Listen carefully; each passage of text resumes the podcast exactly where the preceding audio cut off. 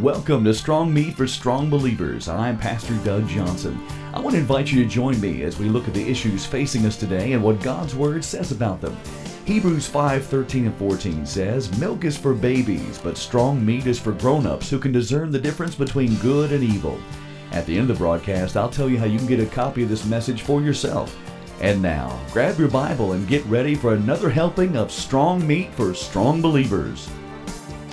We're going to cover three chapters tonight Revelation 7 through 9. Okay, so if you're keeping notes, that's where we're going Revelation 7 through 9.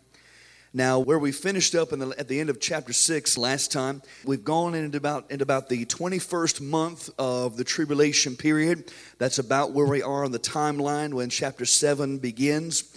And, uh, you know, the tribulation period is so bad that many people will read this and wonder, why would God do that? Well, those who are left behind from the rapture are those who refused to follow Jesus during the age of grace. And these are the people who will be going through this tribulation period. Now, many people interpret Revelation differently. And, you know, again, I'm just kind of sharing my views of it, and, and the way I see it may not be completely correct. The way I look at it is this God is the only one who really knows how it's all going to turn out. And we're just studying the Word and studying uh, His book and uh, trying to find out what best we can, what's going to happen in the future. But uh, there are two things that you will see happen throughout this book regardless of how you view the revelation, there are two things that you will continue to see happen as you read through the book of Revelation. Those two things are this disaster and the gospel. Disaster and the gospel. Those are the two things that you will definitely see. And what will happen to those people that are left behind? They'll see hell on earth and given the chance to escape hell forever. Because hell forever, my friend, is such a terrible torment and when we read through the book of Revelation, the tribulation period especially, it seems like it is a terrible, terrible time on the earth, and it is. That's why it's called the, the time of the Great Tribulation. It'll be a time unlike anything that has ever happened before. But the reason why it is so bad is because God is trying to shake people and wake them up and give them a chance to repent and come back to Him. Because as bad as the tribulation period is, hell is so much worse, and there is no end to hell. It is forever and ever and ever. So when you look at it that way, you see disasters come, but you also see God giving them opportunity to accept the gospel. Again, you may wonder, well, why does God have to do these terrible things? Well, statistics tell us that there are two times in a person's life when a person is more likely to get saved. The first one is when they are young, and the second is after a disaster. Statistically speaking, that is when most people are more likely to get saved. Hey, you don't have to take my word for it. Look back at what happened at 9 11 here in America. After 9 11, churches were filled to capacity because people were afraid of the future. People were uncertain. We had just been attacked. 3,000 of our Americans were killed in this terrorist attack. Republicans and Democrats were seen praying together and singing together in church. I remember uh, seeing uh, Al Gore and George Bush and Bill Clinton sitting side by side in church praying together. I want to tell you something when disaster comes, everybody wants to pray. I don't care if you claim to be an atheist, agnostic, it don't matter. Now, listen, I'm not saying that every disaster is God's judgment. That's bad theology. But what I am saying is this God will allow trouble to come our way if He knows it will cause people to get saved. And so that's one of the reasons that we see the tribulation period being as bad as it is. Now, six of the seal judgments have happened as we begin chapter 7. One fourth of the world's population, those who were left behind at the rapture, are dead now. And chapter 6 ended with a question. Revelation chapter 6, verse 17 says, For the great day of his wrath is come, and who shall be able to stand? That's how that chapter ends. Well, chapter 7 gives us the answer to that question. So let's begin now with chapter 7 and verse 1.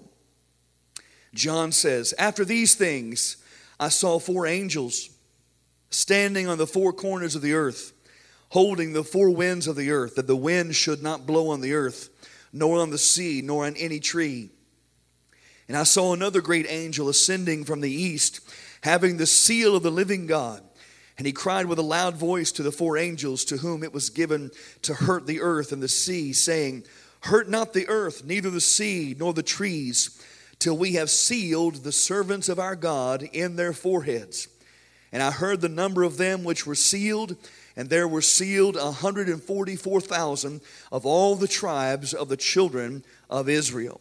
All right, we'll stop right there for a moment. Now, we see here at the beginning of this chapter four angels holding back the winds of destruction or the winds of judgment. If you can imagine, hurricane force winds are getting ready to blow across the earth, but these angels are holding them back for a time. They held the winds back until the servants of God were sealed. Now, that word seal means a stamp that shows authority and ownership. You know, back then, kings would use a wax seal with their signet ring to mark official documents and to mark their treasure. And that's what they had in mind when, when, the, when the angel comes with this seal. It is a stamp, it is a seal of God. And John says 144,000 people are sealed as God's property. They are safe from the judgments of God. Now, there is a similar story that you can read in Ezekiel chapter 9, totally separate from what we're talking about in Revelation. But it is a similar thing that God does.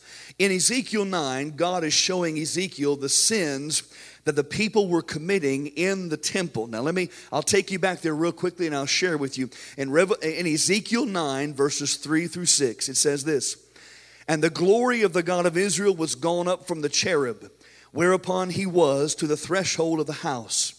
And he called the man clothed with linen, which had the writer's inkhorn by his side. And the Lord said to him, Go through the midst of the city, through the midst of Jerusalem, and set a mark upon the foreheads of the men that sigh and that cry for all the abominations that are done in the midst thereof. And to the others he said in my hearing, Go ye after him through the city and smite. Let not your eyes spare, neither have you pity. Slay utterly old and young, both maids and little children and women. But come not near any man upon whom is the mark, and begin at my sanctuary. Now, why did God put a mark on some people and not on others? I'll tell you why. God is looking for people after his own heart who weep when they see sin happening around them.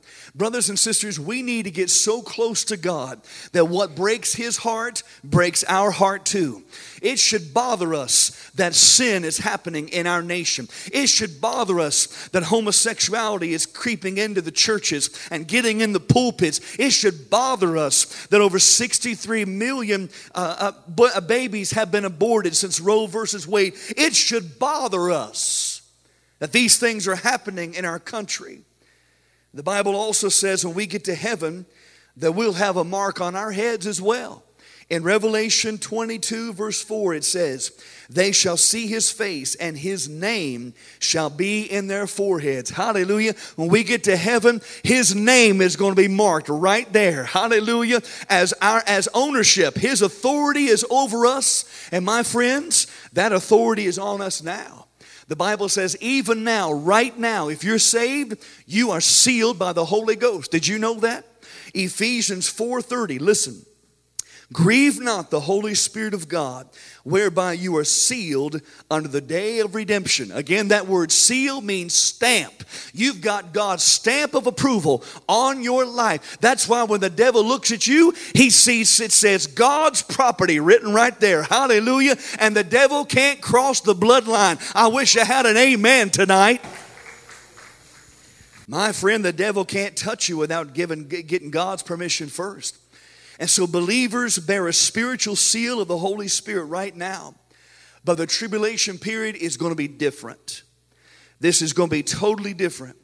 So, who are these specially sealed people in the tribulation period? Now, several cult groups over the years have claimed to be these special sealed ones. But Revelation is very specific and very clear about who they are. Let's read it, verses 5 through 8. Of the tribe of Judah were sealed 12,000. Of the tribe of Reuben were sealed 12,000. Of the tribe of Gad were sealed 12,000. Of the tribe of Asher were sealed 12,000. Of the tribe of Naphtali were sealed 12,000. Of the tribe of Manasses were sealed 12,000. Of the tribe of Simeon were sealed 12,000. Of the tribe of Levi were sealed 12,000. Of the tribe of Issachar were sealed 12,000. Of the tribe of Zebulun were sealed 12,000. Of the tribe of Joseph were sealed 12,000. And of the tribe of Benjamin were sealed 12,000. Now that's pretty specific, isn't it? now you'll notice these were specially anointed Jews. 12,000 from each of the 12 tribes. And these are going to have a special task to complete during the tribulation period. Now, in case you missed the first uh, the, the, first six chapters we talked about, you might be wondering, well, where are we at? Where's the Christians at? Well, the Christians went in the rapture. We're in heaven, all right. So if you're if you're sealed by the Holy Spirit now, you're going to go in the rapture, amen. So you don't have to worry about this. But these are the people who are left behind after the rapture. Now, many people believe that these 144,000 uh, witnesses will preach the gospel during the tribulation period and thus fulfill what Jesus said in Matthew 24 14 when he said, And this gospel of the kingdom shall be preached in all the world for a witness unto all nations, and then shall the end come. Now, you know as well as I do, the Jews rejected Jesus as the Messiah. And even though the gospel is being broadcast all over the world like never before, the Jews are still an unreached people group because for the majority of them, they still reject Jesus as their Messiah. So somebody's going to have to reach the Jews, and it'll happen during the tribulation period. Dr. David Jeremiah said this, and I quote If 12 spirit filled Jews turn their world upside down, Imagine the impact 144,000 will have. End quote. My friend, that Jesus had the 12 apostles, and when they got full of the Holy Ghost on the day of Pentecost, they turned their world upside down for Jesus. And my friends, these people are going to be sealed by God. You know, one of the purposes of the tribulation period is to turn the Jews back to Jesus as their Messiah. Now, you may remember from our last study that the tribulation period is the 70th week of Daniel's vision. It's also called Jacob's trouble.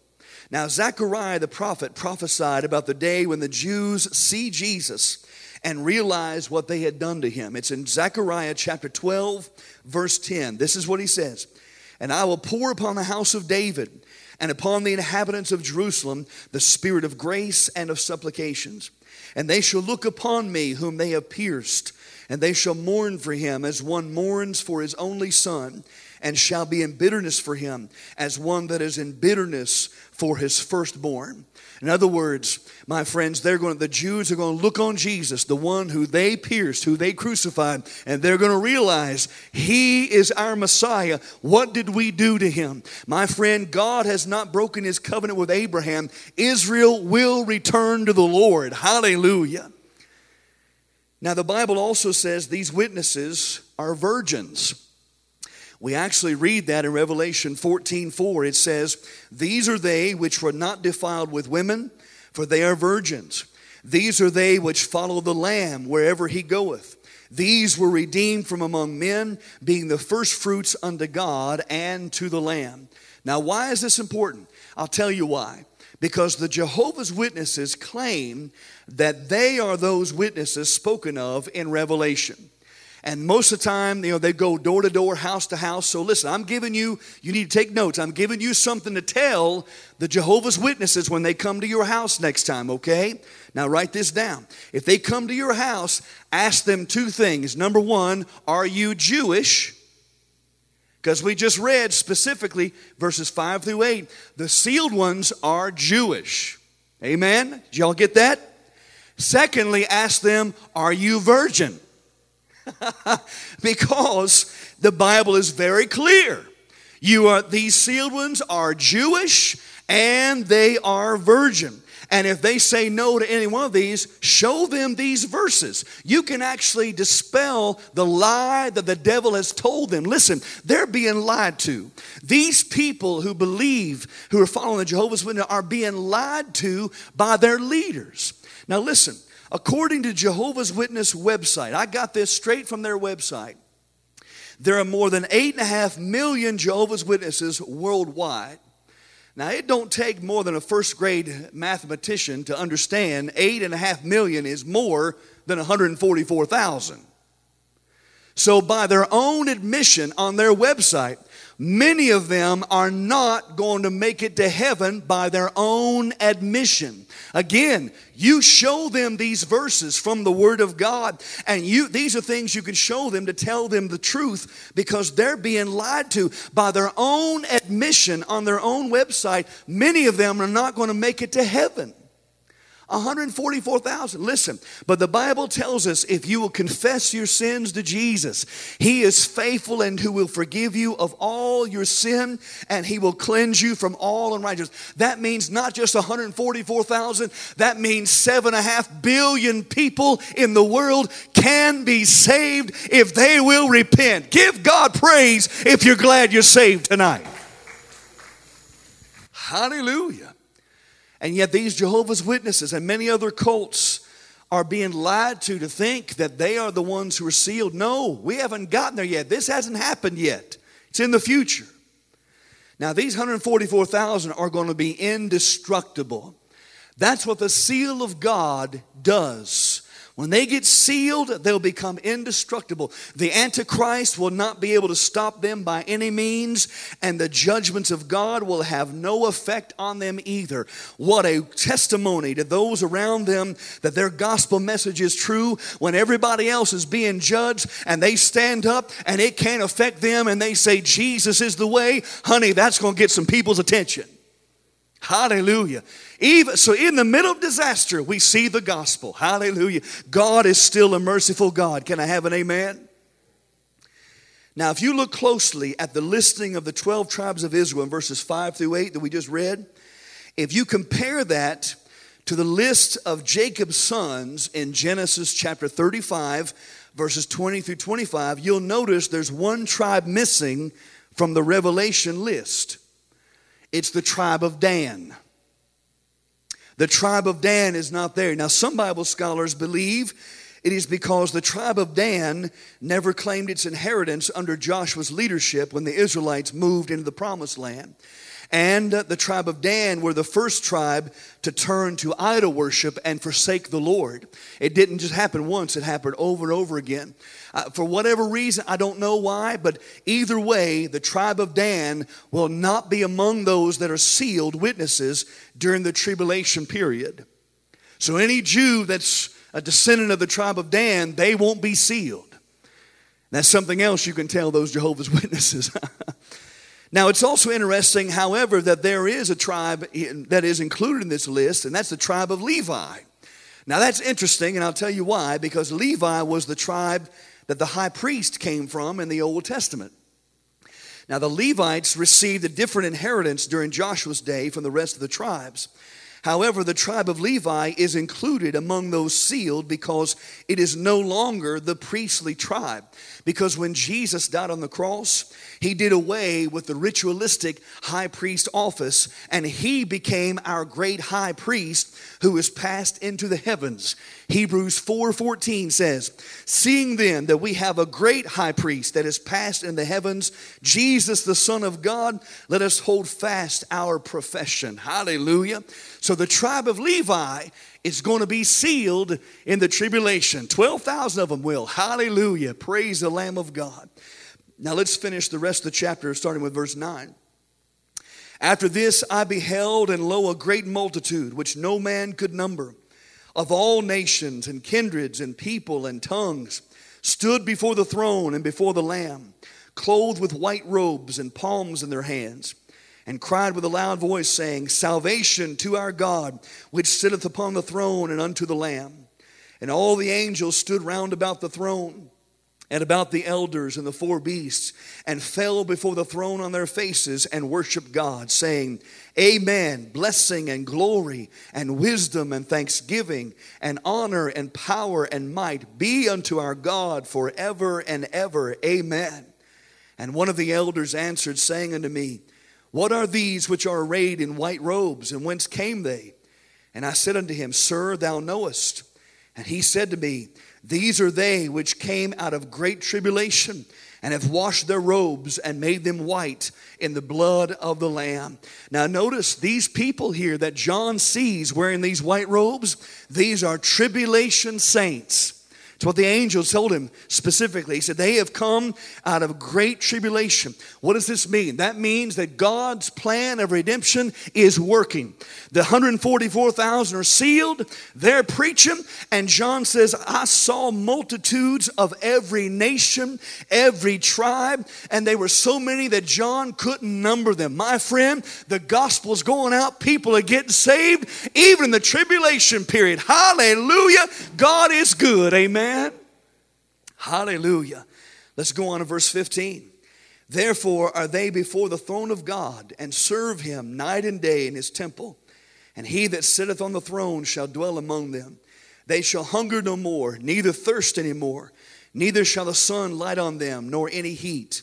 For the Lamb which is in the midst of the throne shall feed them, and shall lead them unto living fountains of waters, and God shall wipe away all tears from their eyes. Hallelujah. Now, I want you to notice something there. In verse 15, it says, These tribulation saints will serve God. But you know, the church is called the bride of Christ. These tribulation saints serve the Lord, but the church is the bride of Christ. So, does that mean that there are separate positions in heaven? Possibly. Possibly. There seems to be a greater blessing for those who believe in Christ early and get saved now and who are part of the first resurrection. But either way, it's good to be saved. Amen? Hallelujah. Now that's Revelation 7. Let's go on to Revelation chapter 8. Now you may be thinking, now why did God make this book so challenging to understand? Why didn't He just tell us what's going to happen? I don't have the answer to that. The Bible does give us a little clue. It's in Proverbs 25, verse 2. It says, It is the glory of God to conceal a thing, but the honor of kings is to search out a matter. It is a kingly thing to search for the things of God, and guess what? We are king's kids. So that's what we're doing in this study. We are searching things out. You see, God doesn't conceal it so we can't know it.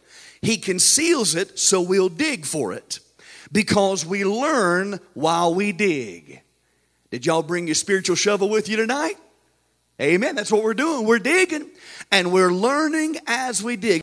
But the Bible says in Proverbs chapter 2, verses 4 and 5 if you seek wisdom as silver and search for her as for hidden treasures, then shalt thou understand the fear of the Lord and find the knowledge of God. Hallelujah. Seek after the things of God. Jesus himself said, Ask and you'll receive, seek and you'll find, knock and it shall be open unto you. Hallelujah. Can I tell you something? The reason I don't answer every question in this study is because you're supposed to dig too. It ain't right for me to do all the digging. I love y'all, but listen, it ain't up to me. This ain't my homework assignment. Come on, y'all got to dig with me. Amen. And plus, I'm still learning too. And while we're learning, the Bible warns us to avoid fruitless debates. You know what? We're not supposed to study the Word of God so we can debate one another. No. This is the sword of the Spirit that we use against the devil, not each other. The Bible also warns us that knowledge puffs up, that you can get puffed up with pride. Well, I know more about the Bible than you do. Everybody needs to listen to me. You better watch yourself. That's pride, and pride will keep you out of heaven. So avoid fruitless debates and don't get puffed up with pride. Stay humble. Don't argue with each other. And let's just dig together. Amen. Let's learn as we dig. The great A.W. Tozer once said this, and I quote How tragic that we in this dark day have had our seeking done for us by our teachers. End quote. You know, that's how so many people are led astray by false teaching because they won't search the scripture for themselves. They just take the preacher's word for it. And can I tell you something? That is the most dangerous thing that you can do. I tell you what, listen, I do my best to give you the word of God, but don't ever take just my word for it. Find out for yourself. See if it lines up with the word of God. Because if it don't, it ain't of God. I had a woman who goes to church all the time, not here, but she goes to a church all the time. She sent me a, a, message on Facebook one time. It was a private message, and she asked me this question. She said, How do you know if you're saved? Now, this is a woman who goes to church all the time, many years. But she's asking me, How do you know if you're saved? And so I message her back and I say, The Bible says, Confess your sins to Jesus. Believe in your heart that God raised him from the dead, and you shall be saved. Confess your belief and then live for him. And here's what she said I thought being saved was seeking out the old paths and walking therein. That was what the church she attended told her. That being saved is seeking out the old paths and walking therein. Well, what does that mean? Depending on the church you're attending, that can mean any number of things. It can mean you got to be a member of their church to go to heaven. It can mean you got to be baptized. To to, it can mean you got to be filled with the Holy Ghost to go to heaven. There's so many things. My friend, confess your sins to Jesus. Believe that God raised him from the dead and you shall be saved. Hallelujah. But see, that's an example of what I was saying. People take the preacher's word for it, and that's the worst thing you can do. Read the Bible for yourself and find the answers for yourself. Hallelujah. So, chapter 7 was kind of a break in the chaos of the tribulation period. Chapter 8 picks up with Jesus opening the seventh seal. You remember those seals that were that were sealed, that had the scroll sealed up? Six of them have been opened, but the seventh one hasn't been opened yet. So let's go to chapter 8 and verse 1. And when he had opened the seventh seal, there was silence in heaven for about the space of half an hour. There was silence in heaven for 30 minutes. Now, think about that. At the end of chapter 7, there were loud shouts of praise, and everyone is, is giving praise to God. The, the elders and the beasts and all the multitude that you couldn't number were praising God. I mean, all of heaven was shaking under their praise. And then the seventh seal is open, and everybody goes quiet for 30 minutes. Why do you think they do that? Well, it could be because silence is the sound of awe and humility. It could be the time to think and waiting for what's coming next. Now, one might ask, is this 30 minutes our time or God's time? Because the Bible says in 2 Peter 3 8, Beloved, be not ignorant of this one thing, that one day is with the Lord as a thousand years and a thousand years as one day. Well, if that's true, what do you think 30 minutes is God's time? it could be it could be years. You know, we don't know. So you might think, well, is this 30 minutes earthly time or is it 30 minutes God time? Well, the timeline given by John as he wrote the book of Revelation seems to go according to our earthly timetable. For example, the tribulation period is for 7 years our time. The millennial reign of Christ is for a thousand years, our time. And look again at verse 1. It says specifically half an hour. So, what is half an hour? It is 30 minutes, our time. So, it's safe to say that heaven will be silent for 30 minutes, our time. And so, after all the praise and everything, the seal is opened and there is silent. Everything goes quiet for 30 minutes. That's going to be awkward, isn't it? But what it is, it's setting the stage for the next seven judgments that are coming. Look at verse 2. And I saw the seven angels which stood before God, and to them were given seven trumpets. And another angel came and stood at the altar, having a golden censer. And there was given unto him much incense, that he should offer it with the prayers of all the saints upon the golden altar which was before the throne. And the smoke of the incense which came with the prayers of the saints ascended up before God out of the angel's hand. So this angel is offering the saints' prayers up with incense. It is a sweet smell before God. You know, that's enough to make you rethink your prayer life, ain't it? Your prayers smell good to God. God wants you to pray. He loves it when you pray. He loves it when you seek His face. Now, I want to remind you of something else in the Old Testament. In the temple, the golden altar of incense comes right before the mercy seat of God. And the golden altar of incense was where they offered it up before the Lord just before they came to the mercy seat. And the mercy seat is where the sins are forgiven, the sacrifice is made. You know, if you remember, one of the gifts that the wise men gave to Jesus was frankincense. Frankincense was found in southern Arabia, Ethiopia, and Egypt. It is a sticky white gum taken from the boswellia tree. When the tree's bark is cut, it covers the tree in clear lumps the size of hen's eggs that can be burned as incense. The word frank means clear or strong, hence the word frank incense. It has a strong, sweet odor and was also used as an antiseptic to heal open cuts, to fight bacteria and infections. It was good for bronchitis and lung infections. You would light it and breathe it in. And so when they were giving their gifts to Jesus, they were giving him practical things to even help with his, uh, with his and Mary and Joseph's bodies if they were to get sick. It could also be chewed as a gum to fight bad breath and tooth decay. and it was worth about $500 a pound. The trees were so sacred that the farmers who grew them were told to keep themselves pure from sin, especially while harvesting the incense. Frankincense is mentioned 15 times in the Old Testament, and burning frankincense was a reminder to the people of how their prayers reached God and how sweet they smelled to Him. Now, wait till you see what the angel does with that incense. Are you ready? Look at verse 5. And the angel took the censer and filled it with fire of the altar and cast it into the earth and there were voices and thunderings and lightnings and an earthquake.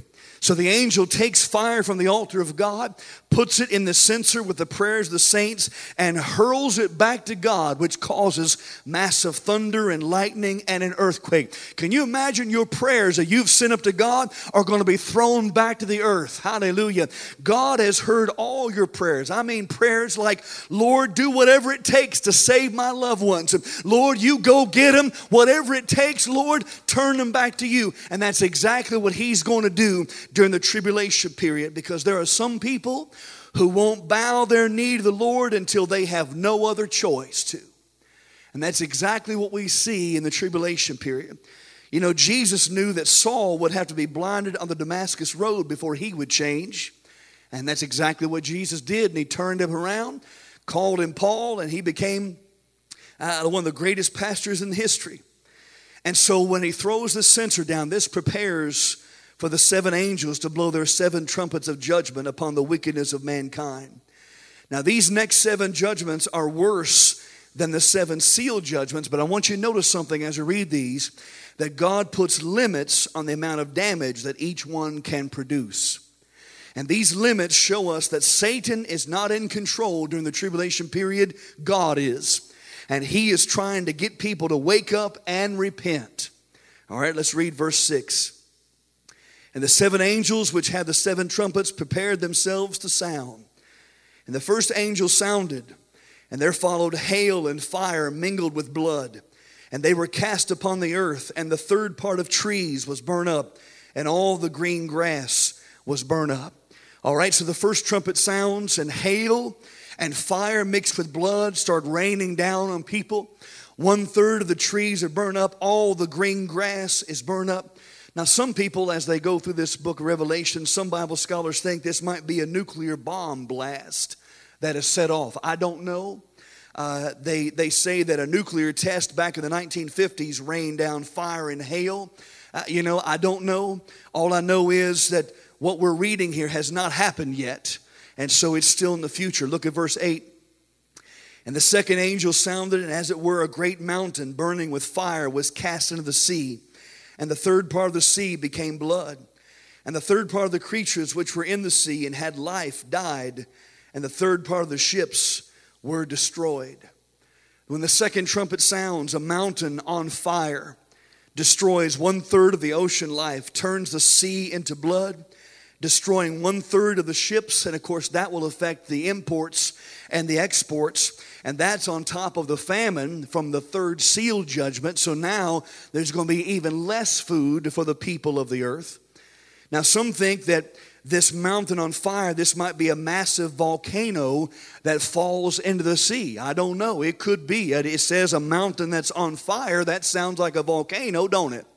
But either way, judgment is coming down hard. And one thing's for sure there will be no mistaking when these things happen. That's why we know they haven't happened yet because one third of the ocean life has not died. But can you imagine when that happens?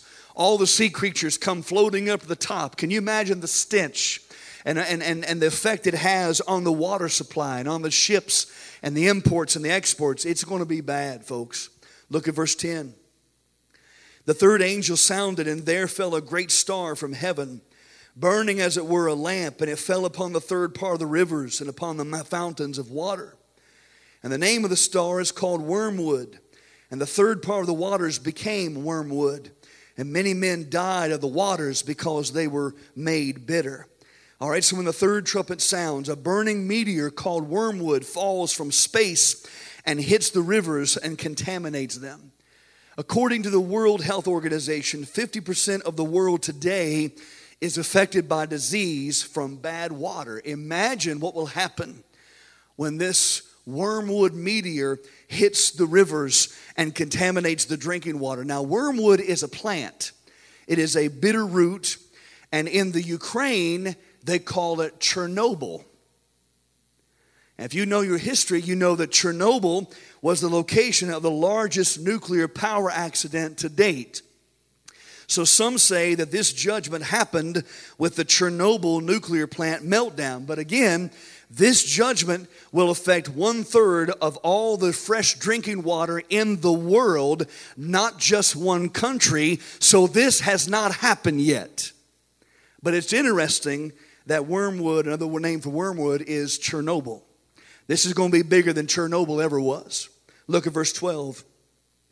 The fourth angel sounded, and the third part of the sun was smitten, the third part of the moon, and the third part of the stars so, as the third part of them was darkened, and the day shone not for a third part of it, and the night likewise.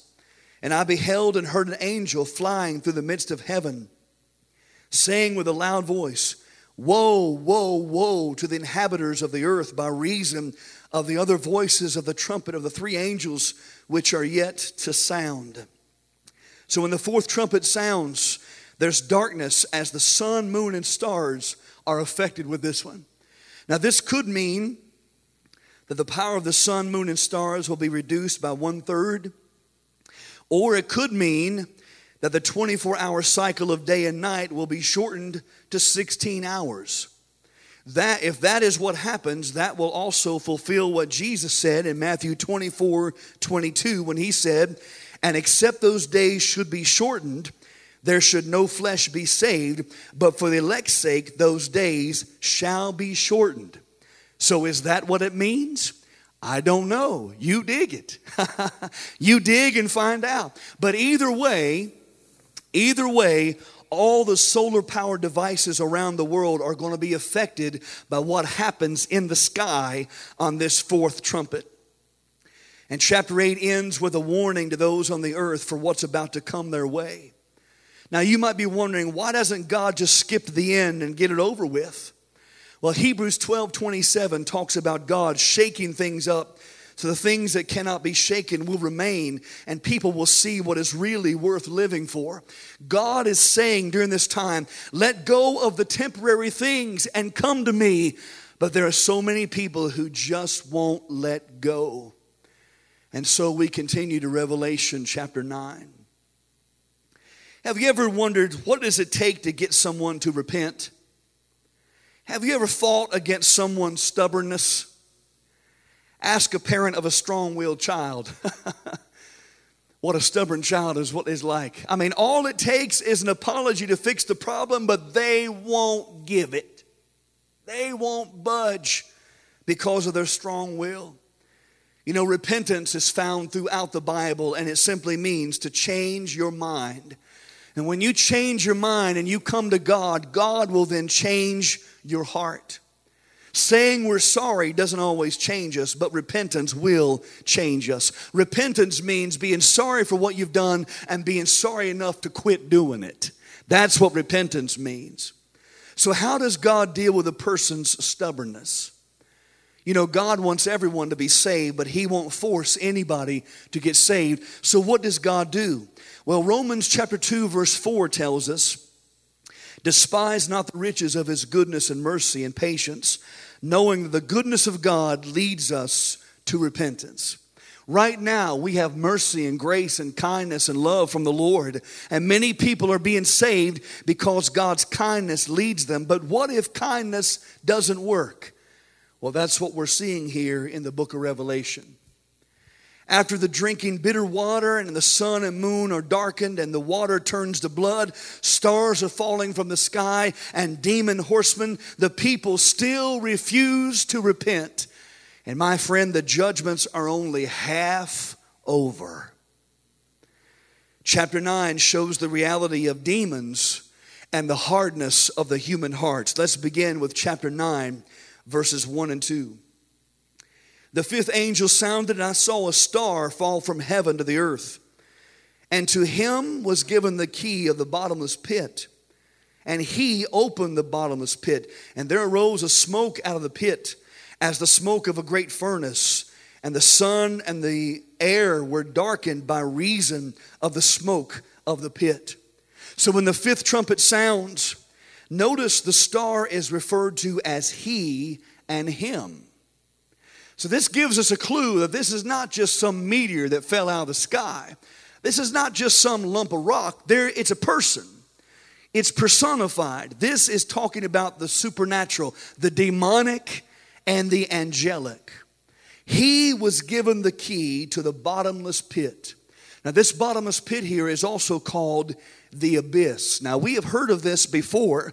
Let me remind you where it is. It's in Luke chapter 8 when Jesus, you remember when Jesus came to the Gadarenes and the man with the legion of demons came and met him and he began to cast the legion out and the demons began talking to Jesus. And in Luke chapter 8, verse 31, listen to what it says. And they begged him that he would not command them to go out into the deep. That word deep the, he, the Greek word for deep there is the abyss or bottomless pit. They were begging that Jesus would not send them to what we're reading here in Revelation chapter 9. Let's keep reading, verse 3. And there came out of the smoke locusts upon the earth, and unto them was given power as the scorpions of the earth have power. And it was commanded them that they should not hurt the grass of the earth neither any green thing nor any tree, but only those men which have not the seal of God in their foreheads. And to them it was given that they should not kill them, but that they should be tormented five months. And their torment was as the torment of a scorpion when he strikes a man. And in those days shall men seek death and shall not find it, and shall desire to die, and death shall flee from them. Now, notice these demon locusts are told what not to do. Unlike regular locusts, they don't hurt any green tree or any green thing. They only go after people who were not part of the 144,000 Jews that were sealed by God. And notice also, they're not allowed to kill anybody, only torment them. Now, these limitations that God places on these creatures show that God is in full control of what's happening in the tribulation period. And even though they're demonic, their power is like the torment of earthly scorpions. Now, in a scorpion, there are two glands in the tail of a scorpion that emit a poison that produces a painful but usually not lethal wound. Scorpion venom feels like your veins and nervous system are on fire for a couple days. This is what it's going to feel like when these demon locusts come. However, did you notice how long it will last? These will last up to five months. Can you imagine feeling like the veins and the in your nervous system are on fire? Can you feel like can you imagine feel like you're burning from the inside out, not for a day or two, but for 5 months? My friend, it'll feel like hell on earth. It'll feel like you're burning from the inside out and people will want to die. I don't want to be here, do you? Notice again at verse 6 it says, Death shall flee from them. This means during this time, suicides are not allowed. People will try to kill themselves. They will try to escape from the woes coming on the earth by killing themselves, but it won't work. God will keep them alive. Why? Because, can you imagine people trying to shoot themselves and the gun won't work? Can you imagine someone taking a full bottle of pills and nothing happening? Can you imagine somebody drop it, jumping out of a tall building, hitting the ground, and not dying, but they break every bone in their body, and they're laying there with bones sticking out of their skin, and still they got to endure the judgments of God laying there?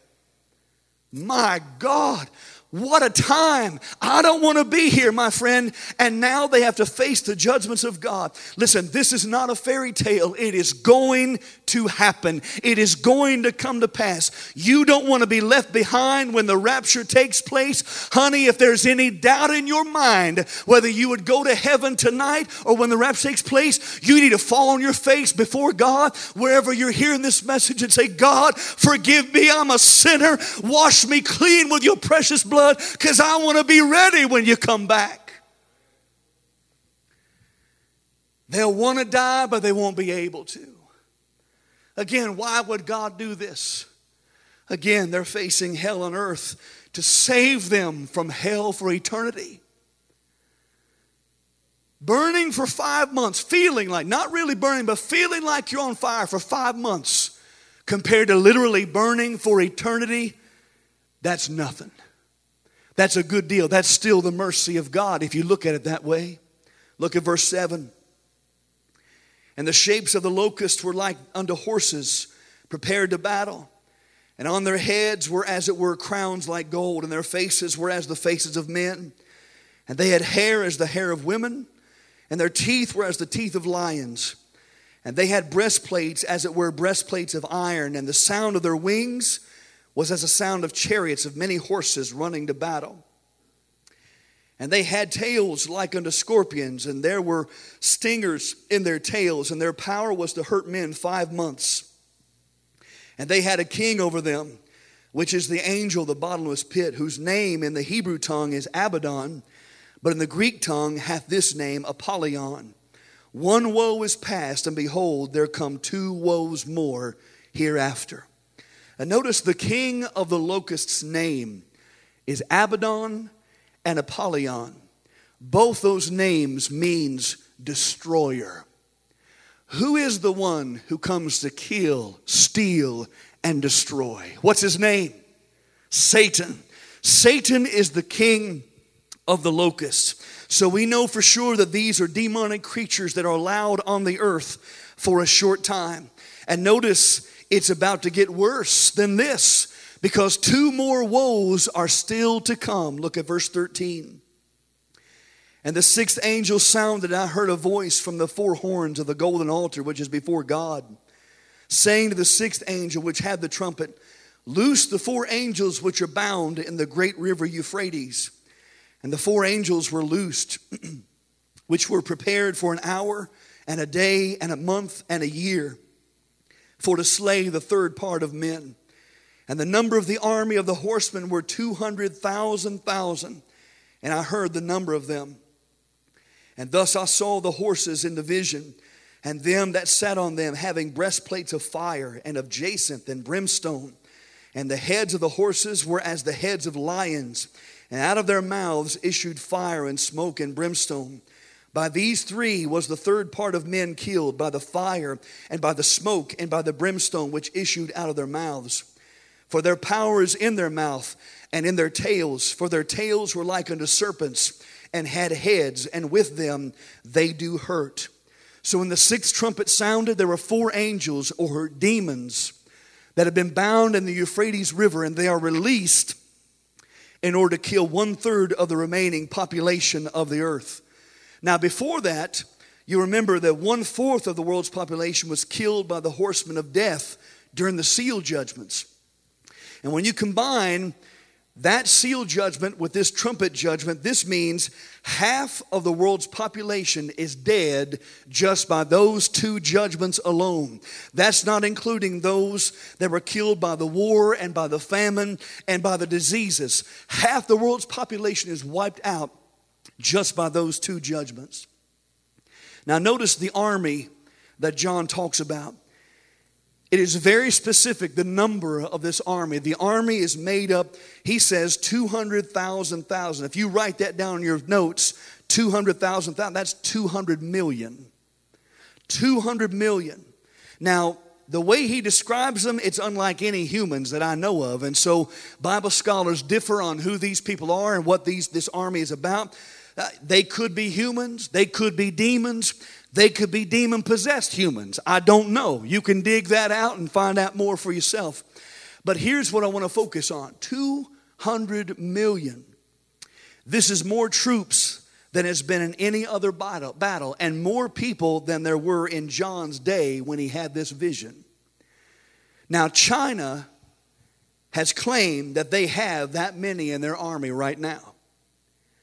Some Bible scholars say that this is the Chinese army that's going to come and going to come across, and the Euphrates River uh, is, going to, is going to dry up, and they're going to come marching. And we'll read more about that later on. I don't know. We'll get into it. But here's the thing John says the horses have heads like lions, and out of their mouths come fire, smoke, and brimstone.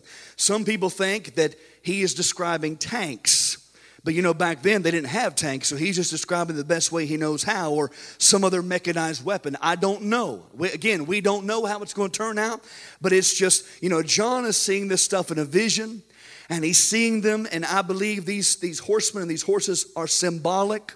But I do know for sure there is an army coming, and we know the number of the army and the troops. We know that for a fact. And so it is going to happen. Look at verse 21, 20 and 21. And the rest of the men which were not killed by these plagues, yet repented not of the works of their hands, that they should not worship devils and idols of gold and silver and brass and stone and of wood, which neither can see nor hear nor walk, neither repented they of their murders, nor of their sorceries, nor of their fornication, nor of their thefts. Did you get that? After everything we have read, mankind still refuses to repent. The religion of many during this time will involve demonic worship and idol worship. That's what verse 20 is talking about. And in verse 21, it says they refuse to repent of their sorceries. Now, the Greek word for that word sorcery right there is pharmakia. It's where we get our English word pharmacy and where do you what do you get from a pharmacy? You get drugs. And so what John is saying here, he's saying the people refuse to quit their drugs. They refuse to quit worshiping demons. They refuse to quit worshiping idols. They refuse to quit killing others. They refuse to quit stealing. They refuse to repent at all. After everything, after burning, after feeling like they're on fire for five months, they refuse to repent. They refuse having an army of 200 million coming at them. They refuse to repent. How hard of a heart they will have. And you know what, church? We're seeing the beginning of it now. What do people say to you now? Don't judge me. Can I tell you something? I don't have to judge you. God can, and He will. That's what we're reading here in Revelation. God is the judge and he will judge. There is coming a reckoning day. What do other people say? I was born this way. I can't help it. Let me tell you something. We were all born sinners. Yes, we are. But Jesus said you can be born again. You don't have to stay that way. Hallelujah. That's how you tell people when they tell you I was born this way. Look at them and say, You could be born again. You can start over. Jesus gives you another start. Hallelujah. One final scripture I'll share with you as I close. Jesus explained these hard hearted people this way in Luke chapter 7, verses 31 and 32. And the Lord said, Whereunto then shall I liken the men of this generation, and to what are they like? They are likened to children sitting in the marketplace and calling one to another and saying, We have piped unto you, and you have not danced. We have mourned to you, and you have not wept. In other words, he says, We tried everything. We tried happy songs, and you wouldn't dance. We tried sad songs, and you wouldn't respond to that either. We tried everything, you just refuse to respond. And that's what Jesus said these people are going to be like in the tribulation period. My friend, God has shown these people grace and mercy, and He has shown them judgment and punishment, yet they won't repent.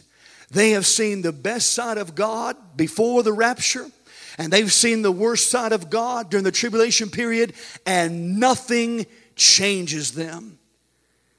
Some people may ask, well, why doesn't God just judge everybody at one time? Well, even through these judgments, God is still trying to save the lost. And each judgment that comes, it's a wake up call, warning those that are left on the earth to repent before something worse comes. And yet, some people will just harden their hearts more, just like Pharaoh in Egypt when Moses tried to lead Israel out. God had to send 10 plagues upon Egypt before Pharaoh would finally let them go. And then, when he did let them go, what did he do? He changed his mind again and he chased them down to the Red Sea, and God drowned him and his whole army in the Red Sea. There are some people whose hearts are so hard, they will not get saved. No matter what God does, no matter what you say, no matter how hard you pray. But, brothers and sisters, we need to pray for Him anyway because right now is the time to repent. Now, the door of grace and mercy is still open. And I pray that you get copies of this CD and pass it out to all your unsaved loved ones. Tell them it's coming. And I want you, I want you to go to heaven with me. I don't want you to be here when this stuff happens because it is. It is going to happen. Not because I said it or because John wrote it, but because God said it's coming. And my friend, when God says it's coming, it's coming. This has been Strong Meat for Strong Believers. If this broadcast was a blessing to you, I would love to hear from you. You can email me at revivalfire29 at yahoo.com or call me at 964 5333 and visit Raven Assembly of God's website at ravenag.org and find out more information about our church. This is Pastor Doug Johnson reminding you to keep your head up. God is on your side. And join me next time for more Strong Meat for Strong Believers.